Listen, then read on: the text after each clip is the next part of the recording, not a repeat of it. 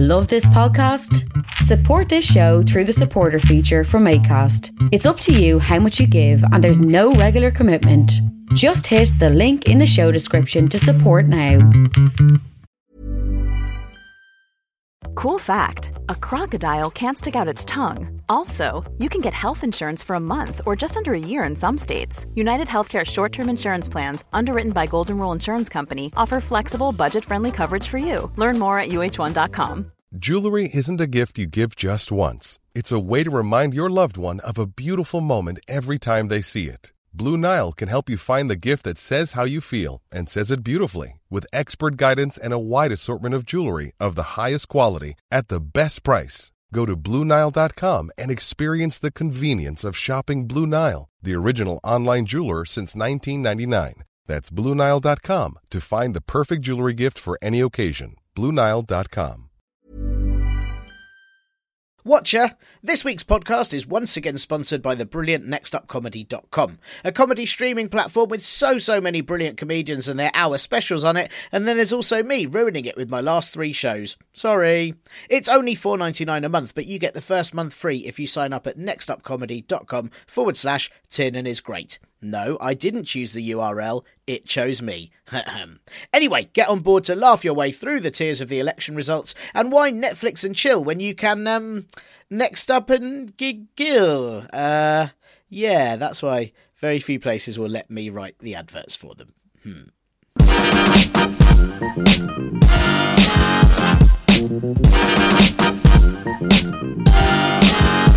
Hello, and welcome to the Partly Political broadcast, the Comedy Politics Podcast. This is episode 167, and I'm Brian, Tiernan's dad. As he said, he was too busy to appear on this week's show, so he said he wanted to be prime ministerial and send me instead. I have no idea what he's doing, but when I texted him, Tiernan said it was all the other podcasts' fault and they didn't want him there, and then he spelt Pinocchio wrong five times in a row, which I didn't understand at all. Thanks, Dad, but I'll take over from here as this bit's easier. After a horrific terrorist attack in London, Prime Minister and the great twatsby Boris Johnson has said a vote for him will keep Britain safe. Oh, yeah? How are you going to do that? Are you going to get your dad to deal with it while you insist on only doing the easier morning Cobra meetings without any of the hard questions? It's amazing how much you can learn about someone in a week of election campaigning. In just seven days, for example, we've learned that the Prime Minister has multiple levels of daddy issues, that the leader of the opposition and bearded twiglet Jeremy Corbyn doesn't easily say sorry, which means he can't really represent British people, and that preserving marine life and correct use of safety products comes second in priorities to fighting off terrorism with a narwhal tusk and a fire extinguisher. Yes, very sadly, it's another election that has been marred by a violent incident in London Bridge, where two young people were very tragically killed, and the attacker was stopped by a Polish chef with a whale tooth, a man using foam as a weapon, and a convicted murderer on day release, among others. In the sort of story that can only have caused temporary embolisms for all the staff at most right wing papers as all their hatreds collide against themselves, in the kind of tale you'd usually expect to be directed by James Gunn. Why anyone would think it's worth wreaking terror on a country that's currently very successfully destroying itself is beyond me. But it has raised a lot of questions on account of the attacker being a convicted terrorist who is in the middle of a rehabilitation programme. One of these questions is when is it okay to politicise a horrific event that is, in its nature, inherently political? Is it when the governing party blames it entirely on the previous government of over nine years ago and calls for tougher sentencing in a way that means they won't actually change anything, as we already have that? And the biggest problem is that their party has made so many cuts and made rehabilitation so shit that they've actually had to renationalise it, which is up there with things that Conservatives hate doing most after shaking hands with working class people and, in Johnson's case, actually seeing his kids. Is it when one of the victims is named as Jack Merritt, a very inspirational man who is trying to improve the lives of prisoners, and his father said he would not wish his death to be used as the pretext for more draconian sentences or for detaining people unnecessarily, and then several newspapers and the Conservatives do exactly that, because as always they care more about respecting the wishes of the nearly dead but still able to vote far more. Or is it when all the parties said they'd halt campaigning out of respect for the victims, but still did all the telly shows and debates where they all talked about it lots and got all their facts about the state of the prison system wrong, and Michael Gove did an event in Woking. Though I suppose at least that way everyone knew he'd be at the event in Woking instead of concerning an already shaken nation by the possibility of him turning up somewhere else near them, looking like if a severed appendix was held out of a car window on the motorway. So maybe it's for the best. Another question is what use is Trident or anti terror squads when perhaps we should be investing in farming narwhals for murderers to ride around on with buckets of sand? The week began with the chief rabbi and what if Dave Myers from the Hairy Bikers got serious, Ephraim Mirvis, saying that Jeremy Corbyn had allowed a poison sanctioned from the top to take root in Labour. I assume he meant sanctioned as in it was allowed, not as in it was penalised by the leader. But maybe it was the latter and we've all just been reading it in very much the wrong tone of voice all along.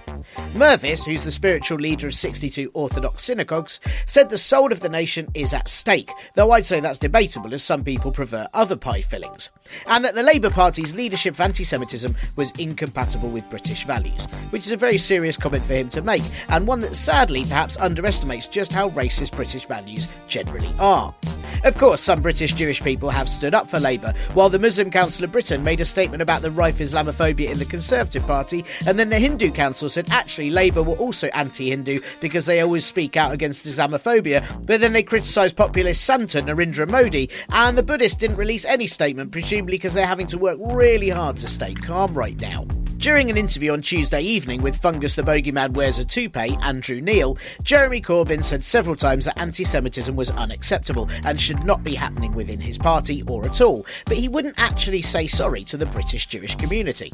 If sorry seems to be the hardest word, then why has he apologised for Labour's approach to dealing with anti Semitism at least four times before, but then couldn't do it live on TV during an important election campaign? Why has he campaigned to protect Jewish cemeteries, defended the dad of political Milhouse Ed Miliband from anti Semitic attacks, and back in 2015 challenged then Prime Minister and that one sock in the back of the machine that you missed, David Cameron, to do more to tackle it, and yet he couldn't just say sorry on the telly. Or at least soz, or my bad, or if he really doesn't mean it, cross his fingers behind his back while he does it. Or were all Corbyn's previous efforts to tackle anti Semitism just to make people think he did care and then it really smarts when he lands the no sorry blow? Or has he just realised that sorry is political dynamite in today's vicious world, where apologising will mean everyone says you're weak, have caved in, and admitted your faults, whereas not apologising means everyone thinks you're racist, not very good at interviews, weak, have caved in, and won't admit your faults? Luckily for Labour, just as this story dominated the news and everyone on Twitter told everyone else they were wrong, the Conservatives leapt on it, with Johnson insisting that any Conservative members who express Islamophobia will be out first bounce, but forgetting that this can't be true on account of him still being there and in charge.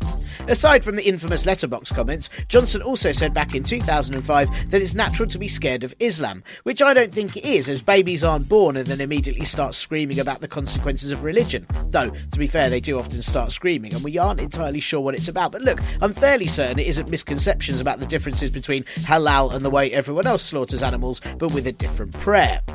In the midst of this, Michael Gove responded to Stormzy backing Labour by saying he's a far, far better rapper than political analyst, which is quite something from a man that's shit at everything except looking like a sea urchin in glasses.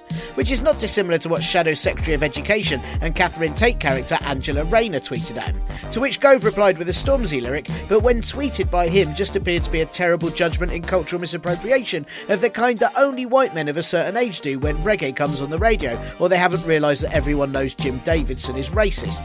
And if Gove had just listened to the rest of the track, he might have learned instead to shut up. Then Chancellor and emoji model Sajid Javid refused to say seven times whether he would use the term bank robber or letterboxes to describe women in burqas like Johnson did last year, which is impressive as I'd have given up asking him after the first time because you should know that as a Chancellor for the Conservatives and a former banker, he's all about the diminishing returns. This prompted many people to dig up a whole load of Johnson's old articles from when he was a journalist in occupation as well as in spirit, and in them he was racist, classist, and sexist, making for a full whammy of shitholery. Did the chief rabbi think Labour's anti Semitism made them incompatible with British values? Because actually, as the polls still show, what the Brits really want across the board is a wider range of outdated and dangerous views.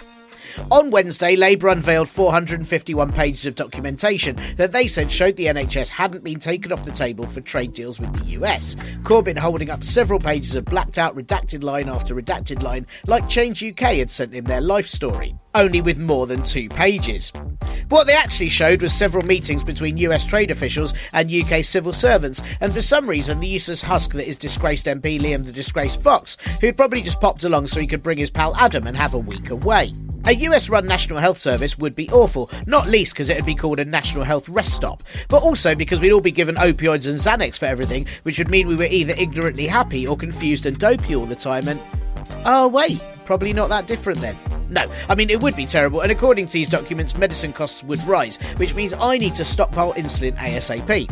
Not just because of a no deal or not being able to afford it myself, but when everything goes tits up under a Tory majority because the public are terrible, then I want to get some Benjamins dealing NovoRapid on the corner. The Conservatives defended the report by saying the NHS is not on the table, which might mean it's under it in a brown envelope, and that in the documents it's only mentioned four times, as if proving them not even bringing it up that much shows they care. I'm sure Johnson thinks he's a great dad because he only remembers his kids' names a few times a year when telling his aides which numbers to block on his phone. But rather than push Johnson on these NHS plans, instead the big coverage was on how he filled his scone whilst in Cornwall, because apparently that's what matters, despite very few people outside of the southwest giving the remotest of fucks. Is it going to be jam first, or cream first, or is he just going to stick his knob in it and screw it like everything else he does? Or maybe he'll do one one way and the other the other, and then bring out whichever way wins. Or maybe he'll just say that he always wanted to be the king of scones when he was at school, while everyone conveniently forgets that article he wrote comparing cream teas to Pol Pot. The media coverage of Johnson has been under scrutiny, particularly from the BBC, as not only did they promote the Prime Minister's everyman campaigning if every man was a gluttonous fuckwit who assumes condiment assembly is more important than race relations and public health care, but after Corbyn's shit show with Andrew Neil, it turned out that Johnson hadn't actually agreed to an interview with the troll hunter, despite the Labour leader being told that he had. And that might breach all those Purdah rules if Johnson isn't also going to get sat down and repeatedly asked how often he needs his trousers doused for flames.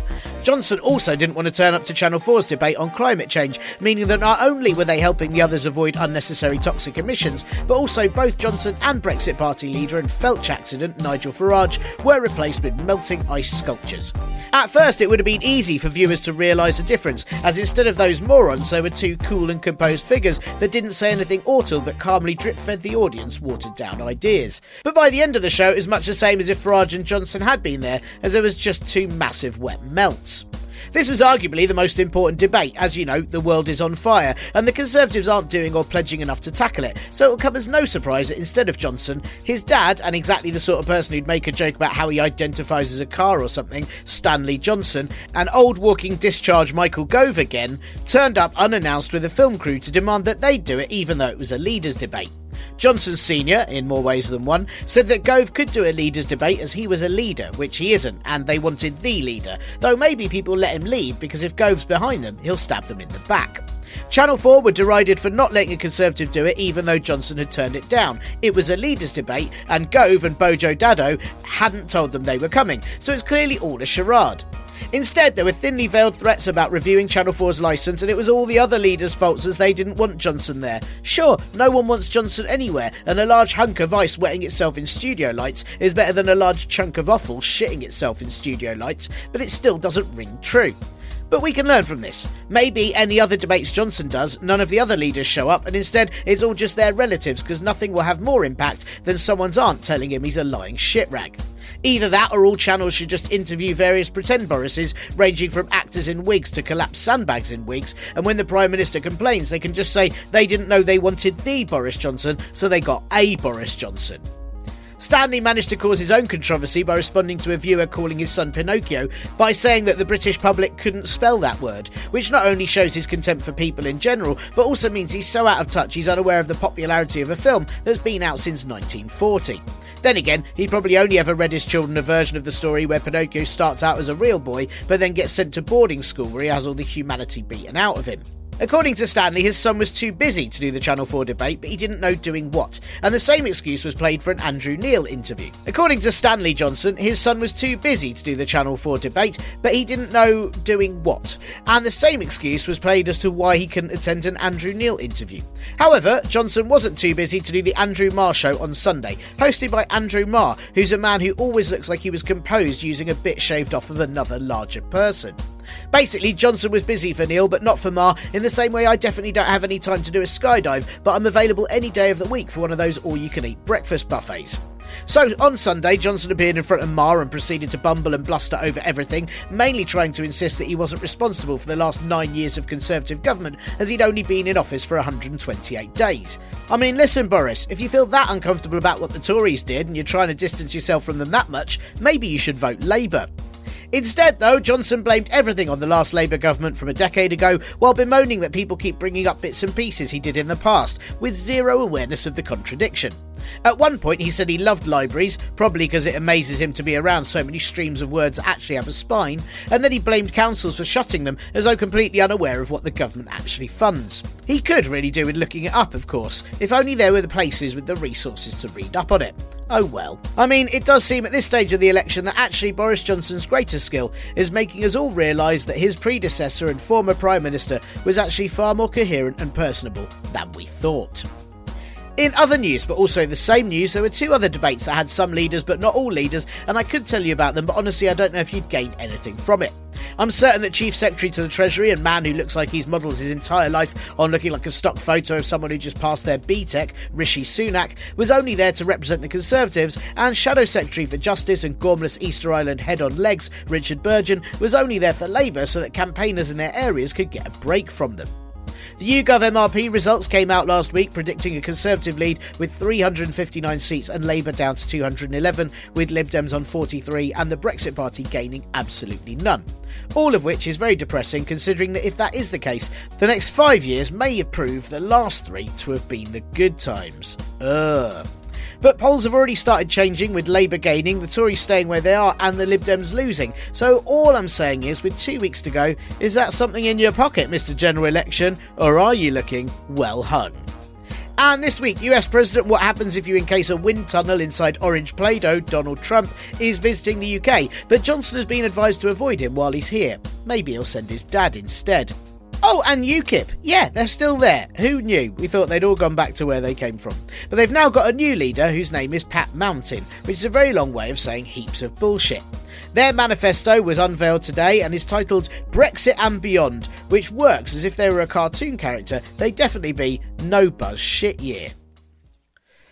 Ah, how long will next week's intro be? Probably years, years and years. There has been too much happening in one week. Again, I left out loads. Uh, I left out loads. I left out all the Lib Dem email forgery. Uh, I've left out the SNP manifesto. Shout out to Scottish, Northern Irish, and Welsh listeners who I've completely ignored. And I'm sorry, but you can't say I'm not on top of British politics when all the main parties and media are ignoring you too. Haha, let's laugh at how entire countries' views are ignored, but there's loads of focus on how the Prime Minister fills his pie hole with baked goods. States uh, I am terrified of the election results, but also hopeful because uh, I read an exhibition several months ago. I think I've mentioned this on the show before. Hope lies in uncertainty, which is why people had loads of hope in the past because they knew fuck all. And now we know loads of stuff and we're mostly depressed. Bring back ignorance, I say. Um, actually, don't. Uh, and I'm still not sure that ignorance is bliss because if you were, say, ignorant walking into an area with falling rocks and then you got hit by one, you wouldn't be all that blissful. That'd be stupid. You should have looked at the sign. I was ignorant to how much sugar was in a milkshake this weekend, and I didn't do enough insulin, and that wasn't bliss. Uh, instead, it just meant I was pretty spaced out for an afternoon, and I needed the loo loads. If anything, in that case, ignorance is piss, uh, and that's why I'm not allowed to make novelty slogan mugs. They're not very family friendly. Are you feeling Christmassy yet? It's hard with the election, isn't it? Um, though, if it is a Tory majority, that will be quite festive in that they'll be returning the UK to a state that Dickens would probably set a story in. What's that? Tiny Tim has been found fit for work, and so on and so on. We do now have our Christmas tree up, um, which is early, isn't it? But it's only because my parents kept our one from last year in their garden and looked after it, and then I'd forgotten about it, and now I'm going around boasting about how environmentally friendly I am. We've saved a tree, la di da. Um, I'm certain though I've put it too near the radiator. And my daughter will watch as her not okay, not boomer dad single-handedly kills a tree through overheating the environment around it, and I feel like this is a horrible scaled vision of her future. Still, for now, she's mostly intent on tearing bits off of it, which makes me wonder if actually young people aren't the saviours of the planet after all. Um, thank you for coming back. I know this podcast is in another cycle of being out of date before it's even released, uh, but I appreciate that you still tune in to see what the past sounded like. Next week's will be the last pre election one, so it might be shorter as there's not really a lot I can say or do that will last for more than two days. Um, and then I'll do one on December 17th, which hopefully won't just be me crying and swearing a lot. And why should it be different from all the normal episodes, Tiernan? Yeah, fair play. Uh, and then I'm going to hibernate till January, depending on how things go, because this guy needs a break. My whiskey and PlayStation aren't going to play and drink themselves. Well, not in that order. Anyway, I don't think I could drink a PlayStation. It'd be really unpleasant. Um, I mean, it's unlikely I'll get to do those things anyway because parenting, but even having time to think I might do those things sort of counts. So, as per usual, um, if you enjoyed the show and you can recommend it to someone before it takes a wee break, please do. Uh, if you can review the show, that'd be even better on your Apple Podcasts or Podbean or wherever else a review might find a home for Christmas, though bear in mind it is also for life. And if you have extra pounds or pennies, uh, while you might want to save them for the Megatory No Deal Nightmare Escape scenario, you could also buy me a coffee at kofi.com, ko-fi.com forward slash parpolbro or patreon.com forward slash parpolbro. I'm still trying to work out if it's coffee or whiskey to get me through election night, and I'm thinking it may have to be both, uh, followed by Gaviscon and Sadness, uh, which would be an interesting combination. Um, as you heard at the top of the show, uh, this week's show is sponsored by Next Up Comedy, who are not only proper good peoples who very much support comedians in the best of ways, uh, their website is also actually very good with so many good comedians and comedy specials on there. It is worth a look see. Um, and my last three shows too, which are now uh, quite out of date, but sadly also not because very little's changed. Um, do check it out at nextupcomedy.com forward slash Tiernan is great. And no, seriously, they did that URL, not me. Um, and you'll get a free month subscription, and I believe one person will win a free year subscription too, which is nice, isn't it? Very nice. Um, also, a quick plug this week as I start all the Frankie Support slots, but if you can't get to those, as they're all sold out, so you can't, um, I'm hosting the Comedy Club at Farnham Maltings this Friday, which will be very interesting based on my current election material. Um, I like Farnham Maltings, it is normally an audience full of gilets. Lovely audience gilets. Uh, and then I'm on a lovely bill at the Gulbenkian Canterbury on Saturday on a night called Exploding Dream Cabaret, which sounds really good, uh, doesn't it? It's got Matthew Crosby and Tom Parry from Pappy's uh, going to be on as well, and the wonderful Earl Okin. It's a lovely bill. I've popped a link in the pod blurb. Please come along. Um, and lastly, admin wise, I may have one too many pre election interviews. Uh, maybe. Hopefully, I've got an interview this week which will be uh, really important. So if that happens, and then depending on how it goes, I might have to release one as a bonus episode before next week. Good idea, bad idea, too much me in your ears? Um, let me know, or say nothing, which I will consider based on recent political happenings to mean approval. Okay, on this week's show, I'm speaking to Guy Taylor at Global Justice Now, all about them 451 pages of NHS sell off documents, plus a mini look at the prison system and how everyone has got it all wrong over Friday's terror attack. I mean, not everyone, just the party. There are lots of sensible people that got it right, and I've just nicked all their thoughts because I haven't got a clue. Thanks, them. Last week, one of the big stories about the election, in amongst all the other big stories, was Labour revealing they had 451 pages of uncensored documents showing that government ministers had had talks with US officials that put the NHS on the table. You know, that big table that now has all the Brexit deals, coalition possibilities, and so much on it that frankly I'd just suggest eating out or getting takeaway as that'd be a lot easier. The document showed the details of six meetings between 2017 to July of this year with US officials and UK civil servants, and at one point, former International Trade Secretary, disgraced MP Liam the Disgrace Fox, the disgrace. Which I suppose could favour the government, as if they actually wanted to make any progress in these talks, the last thing they'd do is send the man who spent two years persuading the Faroe Islands to keep trading with us post Brexit. Great news, everyone! It's lava rock and cold sparseness sandwiches all round. These documents say all would be to play for in a US UK deal, which is very scary from a country whose World Series sports games only include themselves. Labour say all of this would lead to NHS privatisation and the cost of drugs increasing. For the NHS, that is, uh, not just on the street corner, as demand thousandfolds, as everyone needs something to pick us up if it's a Tory majority. The Conservatives retorted by saying the meetings were just preliminary sessions to get an understanding of what each country's trading policies and regulations are, which, if that's true, that doesn't need six meetings, does it? I mean, all they had to do was try some US E number filled cereal and see how long they think they can fly for, while US officials chomp shreddies and feel sad inside while needing to shit slightly more. But is it all as simple as that? Are we looking at the NHS being bought by Disney, which means you get lots of unnecessary follow up treatments that feel a lot like the first one and ultimately fall short of doing anything for you? And what exactly is on the 451st page? Well, this week I went to spend the afternoon with the excellent Guy Taylor, who is the campaigns and activism manager at Global Justice Now, a group that campaign against injustice in a number of sectors, including trade, and have been warning of the issues of a post Brexit UK trade deal with the US for quite some time. They'd been pivotal in getting those 451 pages revealed to the world, and I got to ask Guy all about what the documents actually mean, remembering TTIP, and whether a cl- and whether chlorinated chicken is worse than chicken that's been in one of those natural swimming pools where all the wee just gathers instead. Okay, I didn't ask him the last one, but we did mention the chickens, and I hope you find this chat as interesting as I did. Here's Guy. So this was the perfect week to come and see you. Seems that way, doesn't it? Yes, yeah. Um, now, I suppose for the listeners, I mean, we know that there's a lot of these documents have come out. So 451 pages. That's what I've heard lots of times. 451 pages about how the UK government, you know, is, is planning to trade parts of the NHS off. Um, is that is that the, the gist of it? Is there more to it? That what, what do we need to know about it? What should we know about it? Basically, we've been campaigning on trade for years now.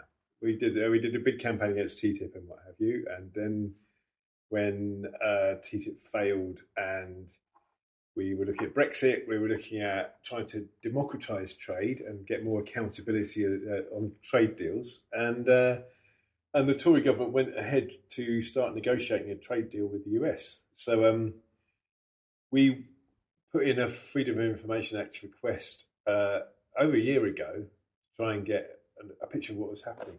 And uh, and that, that's when they sent us all these reams of redacted, and literally these these papers were ninety percent black lines. Wow. I mean, it was just it was just astonishing. It was it was um, you'd have the title on some on some bits, and there'll be some of the attendees of the meetings, but not all of them. And on some pages, they even redacted the page number. I mean, like, that was how thick they were with the black marker pen. So we've had that for a while. Um, but then when it came to the question of a trade deal with the, with the US and over this election, we were quite happy to make our uh, documents available to whoever wanted them. Uh, in this case, Mr. Jay Corbyn, and uh, yeah, so he found it a very uh, meaningful way of demonstrating the secrecy in which uh, people have, uh, well, the, the, government and their um, and their representatives have have carried on these trade negotiations with the US. So that's what they are. Um, we've had it a while and um, and basically we we we well, we, we said that the uh, Labour Party could use them for um, for their own purposes, and uh, it's created a huge furore, which I have to admit we're delighted about. And, and in theory, what what could it mean for the NHS? Is it that, that US businesses would buy it? Is it that the US government would buy it? Is it just because I read that it, it, might cause medicine prices to go up? What what are the kind of effects, or, or what are we looking at potentially? Well, it doesn't say in the document we have to sell the NHS. What it does, it talks about services. It talks about services which uh, must be available for competition, for tender, for the rest of it. So, I mean, basically, there is a demand there um, that you know markets must rule, and that's in our that's in our state-run uh, services.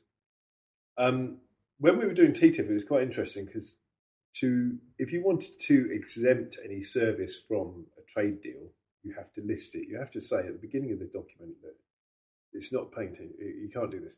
And in TTIP, the French government actually put on their audiovisual services, so basically TV and radio. They said because they've got a big thing about protecting French language, and they've got rules like um, I think it's you know every every other song has to be on the French radio has to be in French language to protect their language rather than just have a, a, a blanket coverage of uh, US and, UK um, records being played or whatever. So you know they, they, use that get out, And in these documents, now we've seen them, there's no get out for the NHS. So when when the Tories claim that we're not, it, it, doesn't talk about the NHS. No, it doesn't. It doesn't have to. It doesn't say it's not counted. It's the fact they haven't it's, it's made it exempt. It exactly means that exactly. it's part of it. Sure. Yeah. So a trade deal nowadays um, has got a number of elements of concern for the NHS. Firstly, it makes privatisation much more attractive. So it protects anything that's been privatised is normally protected from renationalisation. So if an American corporation invests in the say it's privatized, say it's, we're doing this anyway. We, we, we all know the NHS is being privatized bit by bit at the moment, and it means that if an if an American pharmaceutical company buys an interest in one part of the NHS, it will be able to sue the British government, a future government, perhaps maybe a Labour one or whatever. Um, it'll be able to sue that government for lost future profits if it's renationalised. Right. So it makes it's a kind of ratchet. You can't you can't uh, un, unprivatise things. So basically, yeah, it's it's that that's that's the first part of what we're worried about. Sure. Secondly, there's this intellectual property rights stuff, which says that patents on things um, get get more protection and maybe elongated. So the price we're paying for American produced drugs is going to be higher because that, would be able to, and, and Trump has made this very clear. You know, he's furious about the NHS being a big, because it's such a big purchaser of drugs. It's much bigger than any healthcare system in, in, in the US, even. So it's got more muscle when it comes to negotiating prices. So we do get a, a better deal than, than Americans. So basically we pay less for our drugs than America because America hasn't got a national system. Uh, so Trump's furious about this, and he wants wants more of a level playing field. So we're going to have to pay more. That's that's a declared intention of uh, of Donald Trump over this stuff. And uh, so basically, and and so we've got the, the right to sue and higher drug prices and a more attractive um, role for privatisation and things. So that's a, that's a huge worry, and uh, that's it, you put those three elements together, and it's a disaster for the NHS. Yeah, it's really terrifying. Yeah. And because I, I remember that, that Global Justice Now, you, have been campaigning for, for a good couple of years on potential deals with Trump post Brexit. Yeah, it's it's not just the NHS that's a, a, scary element of a trade deal with the US, is it? Oh, completely, absolutely. I mean, uh, this is. I mean, we, have got a, a, reputation on on protests of dressing up as chickens, um, which uh, I think some members of staff are getting quite keen on this now, which is a bit, a bit of a worry. But basically, we've got about 20 chicken outfits, and we do that, and we have a uh, we have dancing chickens on protest because we're trying to highlight chlorinated chicken. chlorinated chicken is again uh, is misunderstood because uh, whenever I tweet about uh, chlorinated chicken, I get there's always someone comes over. I hope you didn't wash your chicken suits in chlorinated water like you get out of the taps in Britain. It's not about the chlorine. We don't give a damn about the chlorine. You can have a little bit of chlorine on your lettuce or your or your chickens. I don't eat chickens anyway, so it doesn't really bother me at all. Basically, chlorinated chicken is chlorinated because of the filthy conditions it's bred and reared and killed in.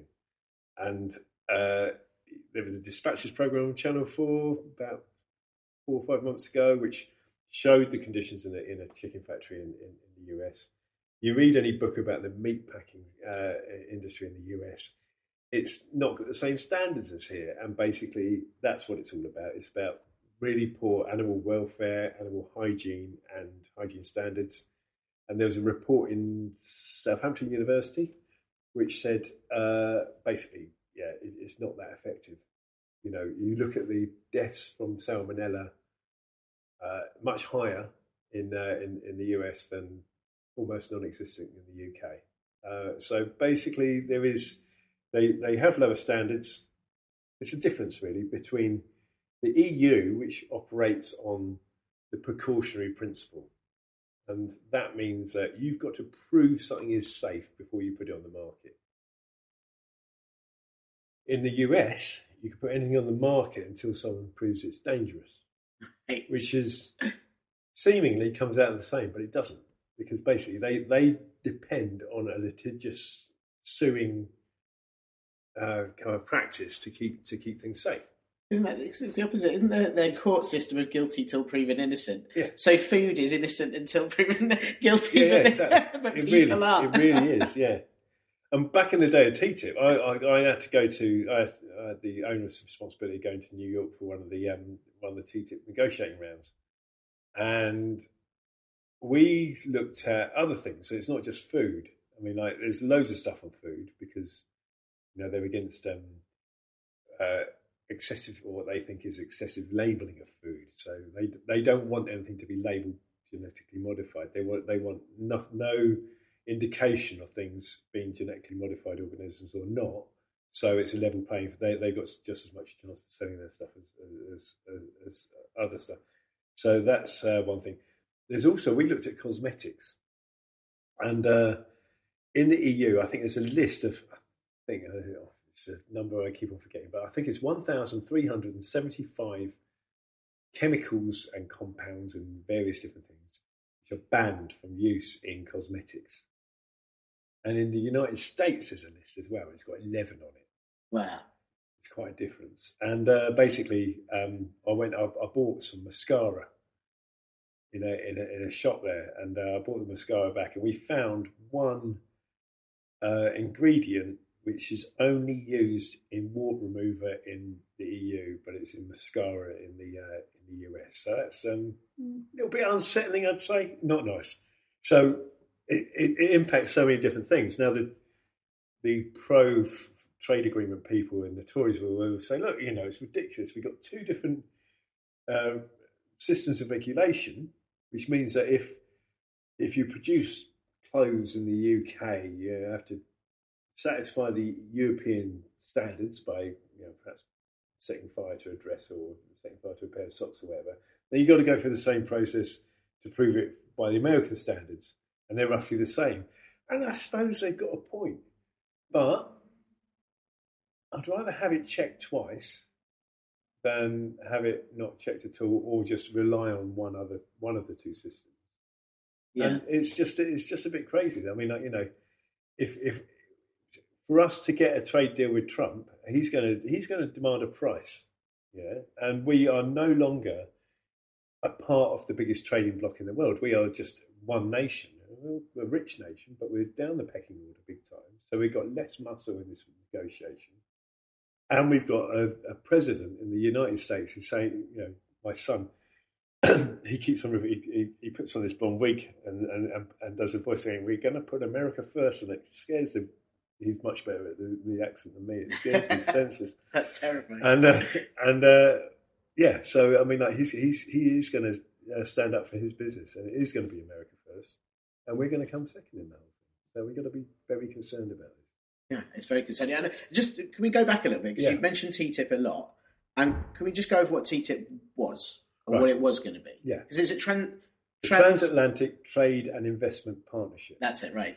Now, and I think th- this was basically trade deals back in when I was a kid. You watch the news. There'd be there'd normally be someone from Whitehall in a suit going out to some African country and signing a deal with normally a bloke dressed up in uh, in, in admiral's uniform or, or high you know uh, some high ranking army bloke. And they'll be signing a thing, and it'll all be for show, and they'll be saying we're going to sell them eight million pounds worth of missiles or something like that, and that'll be a trade deal. But now it's a trade and investment partnership, and that's really significant because it's the investment bit which is the key bit of it.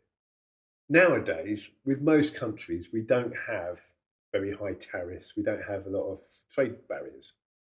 It's the investment part we've got to be really, really careful of. And that's mostly down to this thing called ISDS, which is the investment trade, investment. Um, you're going to have to edit that. I've got a fucked up on, that- on that one. That's all right. ISDS is the investor state dispute settlement uh, mechanism, which basically means if someone or an entity has invested in the other country, their investment is going to be essentially underwritten. So they, they, they can be sure of their future profits. And if that works, I mean, it's, it's a parallel system to, um, and we know for a fact from these documents that it is in the US UK trade deal. And basically, the, US, the UK has got a lot of trade uh, trade deals with ISDS in, with 96, I think it is. But most of our trade deals are with poor countries, mostly the global south, but also Eastern Europe, um, Asia, and places. And there's not that many really powerful, rich countries we've got trade deals with, i.e., so the first ones that um, the Tories want to do America, New Zealand, Australia, Israel. We, um, they want to continue the one with uh, which has just been signed or is in the process of being ratified between the Canada and, and, and the EU. So anyway, I've, I've veered hopelessly off the point. What is TTIP? TTIP is uh, is a, is is a was a mega trade deal between the US and the EU, and uh, it, they were negotiating it for about seven years, and it failed um, because there was a massive campaign against it, especially in Europe, but also in the US. And uh, it was, uh, I suppose it's it's typically portrayed as something between the EU and the US. Basically, what a trade deal is nowadays is is a it's a declaration of corporate interest over ordinary people's interests. That's what how we really should look at these things. Mm. It's not two countries or two trading blocks against each other. It's a corporate world, both sides of the divide, getting their way over everyone else. And that's what TTIP was. A lot can happen in three years, like a chatbot may be your new best friend. But what won't change? Needing health insurance. United Healthcare Tri Term Medical Plans, underwritten by Golden Rule Insurance Company, offer flexible, budget friendly coverage that lasts nearly three years in some states. Learn more at uhone.com. Hiring for your small business? If you're not looking for professionals on LinkedIn, you're looking in the wrong place. That's like looking for your car keys in a fish tank. LinkedIn helps you hire professionals you can't find anywhere else, even those who aren't actively searching for a new job but might be open to the perfect role. In a given month, over 70% of LinkedIn users don't even visit other leading job sites. So start looking in the right place. With LinkedIn, you can hire professionals like a professional. Post your free job on linkedin.com slash people today. Hey, I'm Ryan Reynolds. Recently, I asked Mint Mobile's legal team if big wireless companies are allowed to raise prices due to inflation. They said yes. And then when I asked if raising prices technically violates those onerous two-year contracts, they said, what the f*** are you talking about, you insane Hollywood ass?" So to recap, we're cutting the price of Mint Unlimited from $30 a month to just $15 a month. Give it a try at mintmobile.com slash switch. $45 up front for three months plus taxes and fees. Promoting for new customers for limited time. Unlimited more than 40 gigabytes per month. Slows. Full terms at mintmobile.com. And we'll be back with Guy in a minute, but first... Check my election flex. 2019 is complex. Listen to me, cause I'm expert in sex. Yeah, that's right, I got election flex. Election flex. Election flex. Yeah, that's right, I got election flex. Yeah, that's right, I got election flex. Every day of the past week, I've been trying to figure out what to do this bit about. Uh, should I do it about racism in the different parties? That is very important. I might be interviewing someone about it later this week. Oh, no, wait. Um, how about climate issues? That's the story now. Oh, no, wait. How about how a twat eats a scone? But sadly, with Friday's terror incident and the incredible lack of facts going around to do with it, I thought it would be best for a comedy politics podcast to focus on the worst, least funny incident this election. Hmm. Well, maybe this is why the show is never in the Apple Podcast Top 10. But don't worry, I promise it'll only be a few short sentences. So, according to the Home Secretary, an only person to live entirely on the tears of children, Priti Patel, Usman Khan, the man that killed two people on Friday and attacked several others, was automatically released halfway through his sentence due to a law change that Jeremy Corbyn's party brought in in, in 2008. Aside from the fact that if this was true, the Conservatives have had nine years to change that law, otherwise, I guess you could kind of presume that they were fans of it, it is, unsurprisingly, not true. Well, sort of. Before 2008, there was a sentence called an EPP. Yeah, you know me. Extended sentences for public protection, which were life sentences given to criminals that were deemed particularly dangerous. Halfway through that sentence, the prisoner would go in front of a parole board and they'd be released on licence, aka parole, if they were no longer seen as a threat to the public. But due to prison overcrowding, a lack of support for rehabilitation, and far too many prisoners getting EPPs, in 2008 the law was changed so there'd be an automatic release at the halfway point. Those still on licence so they can be recalled to prison at any time during the remainder of their sentence.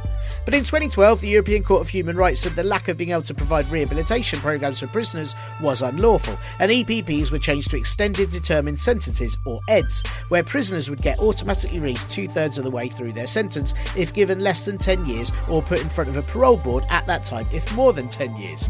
Got it? So automatic release if you've done bad but not too bad, not automatic release if you've done or really bad. Then in 2015 that all changed, so now all prisoners require parole board approval regardless. Like the sort of X Factor panel, but for crime. Sort of. Except in Khan's case, he was sentenced in 2012 under the coalition government and given a DPP sentence, or a dangerous offender to detention for public protection, which actually should be DO DPP, but that would be dot Anyway, um, because his crime, which I won't go into now because you've got lives, was deemed dangerous but not serious enough for a life sentence. The judge for his case decided 16 years was the appropriate sentence, and so the minimum term of that was 8 years, but then it went to the Court of Appeal, who, long story short, decided an old type of ED sentence would be the best, which means he served 8 years and would have been on licence for another 8 plus another 5, which, because I've done maths, I can tell you is 13. To summarise, there's a whole heap of changes that have happened in the court system since 2008, and it's not particularly one government or the other's fault that this happened, and instead it was a decision by the Court of Appeal based on their best judgment that very sadly turned out to be incorrect. But really, the blame on what happened on Friday might be laid on all the cuts to prison and probation services, which in a report released in April was said to be in an enduring crisis with a doubling of the prison population in the last 25 years, but also staff shortages and a rise in drugs and self harming institutions. Rory Stewart, yeah, remember him, like if a horse was shocked unexpectedly. Anne seems to think he's best placed to run for London Mayor now on account of not being likeable or from London. Well, when he was prisons minister in the last government, he promised to resign within a year if conditions in 10 prisons around the country hadn't improved with a £10 million cash injection and those 10 did improve with a 16% drop in the rate of assaults and a 17% drop in number of assaults and 50% reduction in positive drugs tests.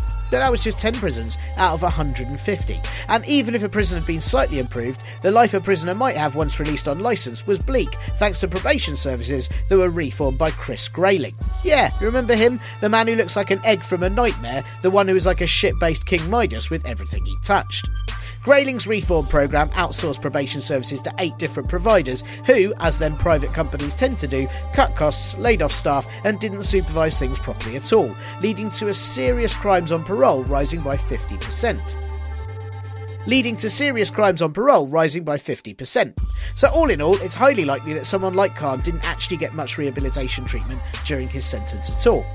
So the Conservatives are now pledging that no terrorist sentenced with imprisonment will get an automatic early release, which they wouldn't anyway, and nothing they've suggested in their manifesto is any different to how it actually is now. Instead, they just said it louder and on TV and in papers. But it's there. If you look at the law, it's actually all there. Instead, the Conservatives have pledged to make 10,000 more prison places, although some of those are part of an expansion of HMP Full Sutton in Yorkshire, which had planned extensions since 2016 and still hasn't happened. They also said they'd spend £100 million on prison security, plus recruit more prison staff, which is good. But part of the problem is not just the lack of staff, but lack of experienced staff, with figures in June saying the prison system has lost 80,000 years of experience since 2010. That's like 88.8 Yodas. There is a teeny paragraph in the Conservatives' manifesto about rehabilitation and creating a prisoner education service focused on work based training and skills and getting prisoners a job coach, but I couldn't find any costing, so it could just be that someone gets minimum wage on a zero hours contract to tell prisoners how to deal with being on a minimum wage on a zero hours contract. So that's not all the detail. That was very brief and uh, not very funny. Sorry, it's not really. And you can imagine there's lots and lots to this. Just none of it is being said by the Conservatives, or to be fair, not all of it is being said by the other parties either. It is ridiculous that for an argument about longer sentences, this election is showing how little time many politicians spend on theirs. If you head to the website and listen back to the interviews with Emma McClure on episode 37 and 157 of this podcast, she talks all about the effects of cuts to the prison system on there with far more clarity uh, and intelligence than I. Do have a listen. And now, back to Guy.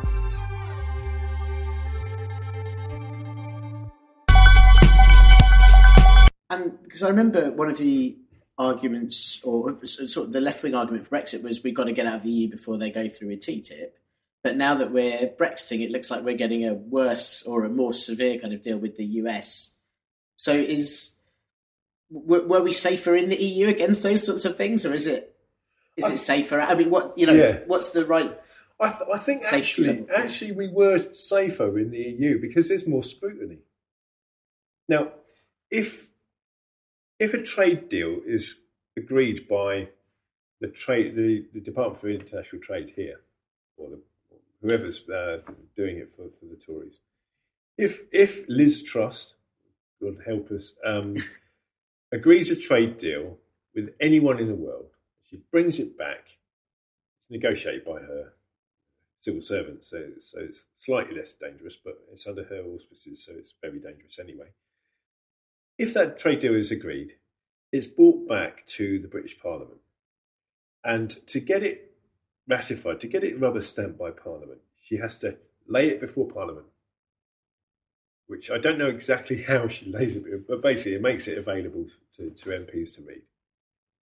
If there is not a negative resolution laid uh, raised against it, it passes into law within 21 days. That's it. Wow. There's no debate, there's no vote, there's nothing. It's just like done. Um, to raise a negative resolution, uh, we, we were struggling to find out how to do it because it hasn't been done before. Really? Not that we happened? can find. Not against a treaty, not against an international treaty. So we don't know the mechanism. We don't actually know if a backbencher could table a, a resolution and it gets debated, or it has to be the, uh, on an opposition day debate, or all these things. We don't know how it happens. And if it was to be passed, a negative resolution, Liz Truss would have to take away her trade deal and represent it to, relay it before Parliament with a bit more of an explanation why she wants it passed. And then if there's no re- negative resolution within 21 days, it passes into law. So to, to stop a trade deal in the UK, you have to have a monthly vote against it. And we don't know the mechanism for that vote, for, for, for that monthly vote. So that's how democratic we are. At least in the EU, it has to go for the council, it has to go for the commission, it has a has a vote on the floor of the, the European Parliament. So there is more chances. Not very big, I admit, but um, you know there, there is more scrutiny and there is more democracy at the European level, which is crazy. And I guess also they've got the weight of that many countries. You know, when it Yeah, comes yeah. to sort of So- and demanding and, the, and, and CETA. CETA was the there was a EU EU Canada deal, which is going through at the same time as TTIP, and that actually got through. It got through in Europe, but because it had the the uh, the, the legal mechanism for corporations to sue to sue countries, it had to had to then get ratified by every individual country. Obviously, in the UK, it would just go from the nod. Uh, in Belgium and Italy and places like that, they a lot more scrutiny, and they could actually bring it down. So CETA got uh, ratified by, by the EU in I think it was 2017, and most of it is now been implemented, but the legal stuff has not been implemented yet because it still hasn't been ratified by every country. So you can see there's a there's a break on it there. There's no breaks. There's no there's no accountability. There's no power for MPs even even to know what's going on in negotiations, let alone put a stop to it. So yeah, we we, we, we have no democracy over trade deals here, none whatsoever. That's really scary. That's Yeah. really, really scary. And uh, apart from obviously, you know, horrific food and, and E numbers and things, it, it it affects workers' rights. I'm guessing as well. If it's trading of, involves the workers and the people that will be working in these industries, so it is one of the big things of Brexit was they can get rid of all these regulations and all this red tape. And I'm guessing that doesn't just mean that you can get some not very nice chicken. It also has effects on, on all the other elements of the, the kind of industry sector. Yeah, and I think you, you look what's going to happen. Okay, for example, let's let's take beef. Right, that's a great subject for two vegetarians to talk about. but basically, beef is it is hormone grown. They they inject their, their their beef cattle with hormones with the stuff that's not allowed in the EU, and they do it on a massive scale. And there's a huge economy of scale, and they've they they they've got this. It's almost like playing a, a football team just using steroids and and, and, performance enhancing drugs. You're not on a level playing playing field. So basically, and and they've got these huge economies of scale. So our farmers are going to get completely outplayed by these by the by the US because it's not, not a level playing field. And the only way our farmers are going to be able to get to that you know, to get to get to compete, is by using the same stuff. And likewise, if we're producing cars or if we're produce, you know, providing services, if American workers, um, I've got a friend who's just moved back from the States after working there um, in, in LA, and I think it's 10 days a year holiday there. Yeah, it's really minimal, isn't it? Really minimal. And there's very few, there's, is there any bank holidays apart from Thanksgiving and Christmas Day? I mean, like, you know, they work. And all the all the rights and the and the and the uh, and and the securities that we've won here will be under threat if we have to compete with, with, with that like, uh, so directly. So um, I think yeah, we have to be very wary about that, and uh, also to have American companies running our stuff over here. They'll want to import their American customs and practice and pay and all the rest of it. So it's, it's every every in every angle you look at it, it is it's bad news. And if you know it's predicted a conservative majority at the moment, how how do we? I know. Oh God, um, how do you campaign against something like that if there's a majority government that's just going to pass these things through? Like what what uh, can people do, or you know, uh, just preparing for the worst here? What would be the advice that you give people to kind of try and stop this happening if this is where things are heading? Well, we, we, we campaigned against the Cameron government, which obviously was in charge with, the, with their uh, Liberal Democrat sidekicks at the time, and we and we were united with people across Europe, which was quite useful. But we, we did actually have an impact in the UK, and we have to make things absolutely un- unacceptable, and we have to express that really well. And one of the, one of the key things about the TTIP campaign was we had this uh, European Citizens Initiative, which was like one of those parliamentary petitions, but across Europe. So you've got to get a million people sign it. You've got to get um, X number. You've got to uh, pass a certain threshold in each country. We had half a million people sign it in the UK, which is great because you ask anyone what TTIP stand up with stand for now, and they, they won't be able to tell you. Well, I can barely remember myself, but I mean, like, um, that's that that was the power of it. We we we managed to turn a lot of uh, heads against it, and that was reflected. And you know, they they they got very defensive about TTIP, and they didn't go, "Oh, it's going to be the salvation of our economy or whatever." So we, we will have to do the same. And it's been quite interesting because in the 1990s, you had uh, this thing, um, the Multilateral Agreement on Investment, which was a kind of similar uh, plan to, uh, to, to some of the some of the provisions of the TTIP. And then you had the World Trade Organization, which came to a standstill. Actually, um, twenty years ago, almost to the day to this recording, because uh, it was the Seattle process. Right. Um, and that stalled. And then they went for TTIP, which was this, you know, um, the two previous things were the global South governments and civil society, society here ganging up against it and defeating it. Then they said, right, we just have this thing between Europe and the US, and we'll carve out the global South, and we beat that. And now it's, it's narrowing down to the US and us. So we're on this ever decreasing little uh, group of people um, uh, opposing it. But because we've won it before, and because we have that knowledge and we we have that um, we have that um, experience of the whole thing, I think there is chances of us winning, despite how many Tories uh, win. I don't think they're going to win that much, really. So um, I, th- I, I think we can definitely defeat it. And there must be opposition from British sort of produce people. You know, British farmers and, and people like that must be. Isn't, isn't there kind of anger about this from, from their side of things if they're going to have to change their industry and the way that they work? Yeah, I think. I mean, but most British farmers apparently, uh, reportedly, voted for Brexit, which wasn't a very bright thing for them to do, um, especially with all those lovely subsidies coming out of the EU. and I think they've, I think the British farmers have uh, come around to a view where it's not, it's not the best idea. So I think there is a case for small businesses, especially. I mean, I, when I talk about the right of corporation or, or investors to sue the government, the, the, average cost of one of those cases is eight million pounds. This is not for your small, medium-sized enterprise. This is for Serco and G4S and people like that to exploit, and the big extractive firms and what have you. Um, when it comes to small producers, medium producers, uh, or service providers, yeah, it's it's it's not for them, and uh, it can be pointed out that, that you know I think the the pool of people we, we can build in some coalition against it is quite broad and quite wide, and uh, just have to talk to people who don't normally talk to. It, it does feel weird that in this, you know, the, the big thing recently has been local produce and supporting your local businesses. And, and the and the pushes for uh, especially when I think you know originally the conservatives were the people that wanted to conserve that was where the name came from was you know wanted to conserve the environment Oh, absolutely. and and it feels like this is the exact opposite of Yeah. everything it originally stood for I suppose. Well, the, the thing is that when when Johnson talks about oh we got to we got to be exporters, we got to be dynamic on the world stage and what have you, you know, it, it really doesn't address the, the question of how big the US is and how small we are.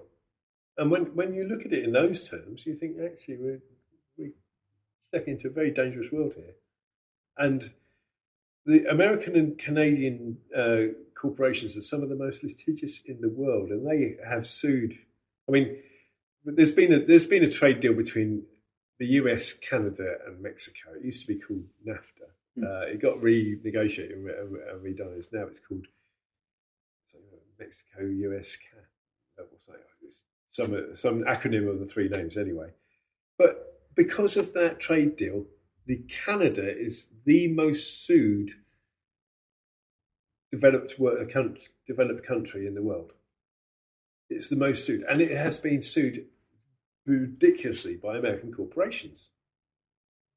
And some of them, I mean, we know Eli Lilly, a uh, pharmaceutical company, they have sued Canada, and uh, they've been uh, Canada has been sued for a moratorium on fracking. That sounds familiar, doesn't it?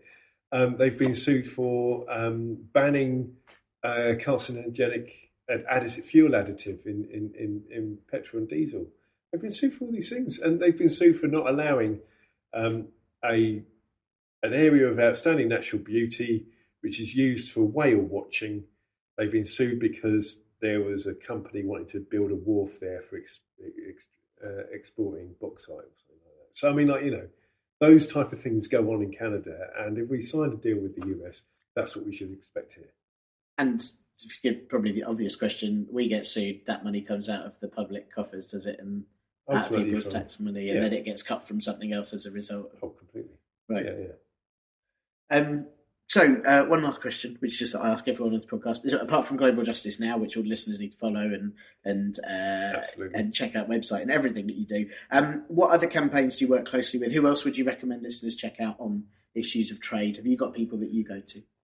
Yeah, we um, yeah we we work with uh, organisations like War on Want, with We Own It. Uh, been doing uh, we keep our NHS public. They've been doing some fantastic work on on the NHS uh, angle on this. Uh, a lot of the trade unions are very very uh, concerned and active on, on on this, like Unite Unison, the GMB, the National Education Union. They they they do stuff on trade. Uh, and then there's the Fair Trade Foundation and people like that, and other NGOs, include um, especially the environmental ones, because of the environmental aspect impact of uh, trade deals. there's one one thing that really hit me of, of, in the in the TTIP. I know I keep going on about TTIP, but there was a lot of documentation about that. But basically, one of the big predictions for TTIP was that car exports from the EU to the US were going to hit 40 billion uh, euros or US dollars per year. And then it said, and car exports from America are going to hit 39 billion US dollars or, or euros a year. And, and basically, I just got this mental image of ships taking bits of cars across and passing each other and honking high and uh, and just uh, and take it. And the environmental aspects of this is absolutely crackers. It's it just doesn't make any sense at all. And you know that is the way big corporations want, but normal people don't want that kind of thing. And you know, the Tories want to sell it. Oh, it's cheaper jeans and iPhones. Well, thanks a lot, mate. Oh, I want more for my life than that, and I want a planet to live for my children to live on. So that's what um, we want to do. But yeah, there's been some brilliant uh, uh, environmental organisations working on it. Greenpeace did some brilliant stuff on uh, on on um, on their TTIP as well. So yeah, um, there's lots. Just Google it, and uh, yeah, we normally link to people from the Global Justice Now website. So. Thanks so much to Guy for a lovely afternoon at Global Justice HQ in Oval. Um, they will likely be very busy this week with the Trump visit, so keep an eye on all their socials. Uh, you can, of course, find Global Justice now at globaljustice.org.uk or on Twitter at Global Justice UK, and Guy can be found at Guido Tallman, G I G U I D O Tallman. Next week is election week, and as I mentioned earlier, I may have one too many interviews to put out before then, so there's a chance I'll be releasing a bonus one. Keep an eye on your pod apps if that happens. There also might not be. Who knows? No one knows anything right now.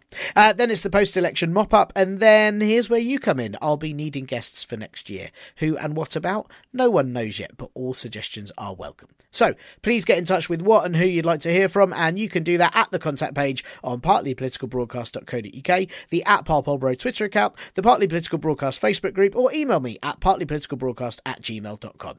Or just send your dad and friend to pop over and tell me, and when two strange men appear at my door, I'll call the police. It's probably just easier to email, isn't it? And that's all for this week's Partly Political Broadcast podcast. Thank you once again for popping this in your ear sockets. And if you've enjoyed the sound that did flow into your brain, then why not have a think about and then have a do about telling others to have a listen and subscribe to the show, giving Parpolbro a tasty review on Apple Podcasts or Podbean or one of them places, or maybe even donate to the Ko-fi or Patreon pages. Thanks as ever to Acast, my brother-in-law Skeptic, whose new album "See You in the Next Life" is out now, and to Cat Day for scribbling up all the links for the website, and of course to me dad Brian too. This will be back next week when the Prime Minister announces that a vote for him is actually a vote for his dad. At least on Mondays, Wednesdays, and Fridays anyway, when he's going to be too busy eating scones. Bye.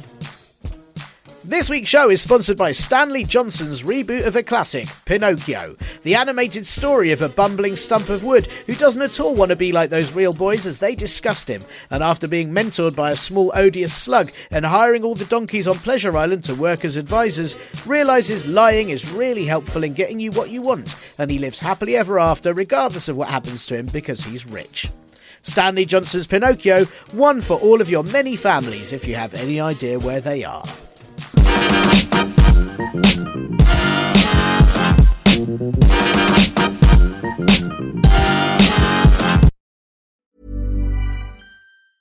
Even when we're on a budget, we still deserve nice things. Quince is a place to scoop up stunning high-end goods for 50 to 80% less than similar brands. They have buttery soft cashmere sweaters starting at $50, luxurious Italian leather bags, and so much more. Plus, Quince only works with factories that use safe, ethical, and responsible manufacturing. Get the high-end goods you'll love without the high price tag with Quince. Go to quince.com/style for free shipping and 365-day returns. When you make decisions for your company, you look for the no-brainers. If you have a lot of mailing to do, stamps.com is the ultimate no-brainer. Use the stamps.com mobile app to mail everything you need to keep your business running with up to 89% off USPS and UPS. Make the same no-brainer decision as over 1 million other businesses with stamps.com. Use code program for a special offer. That's stamps.com, code program.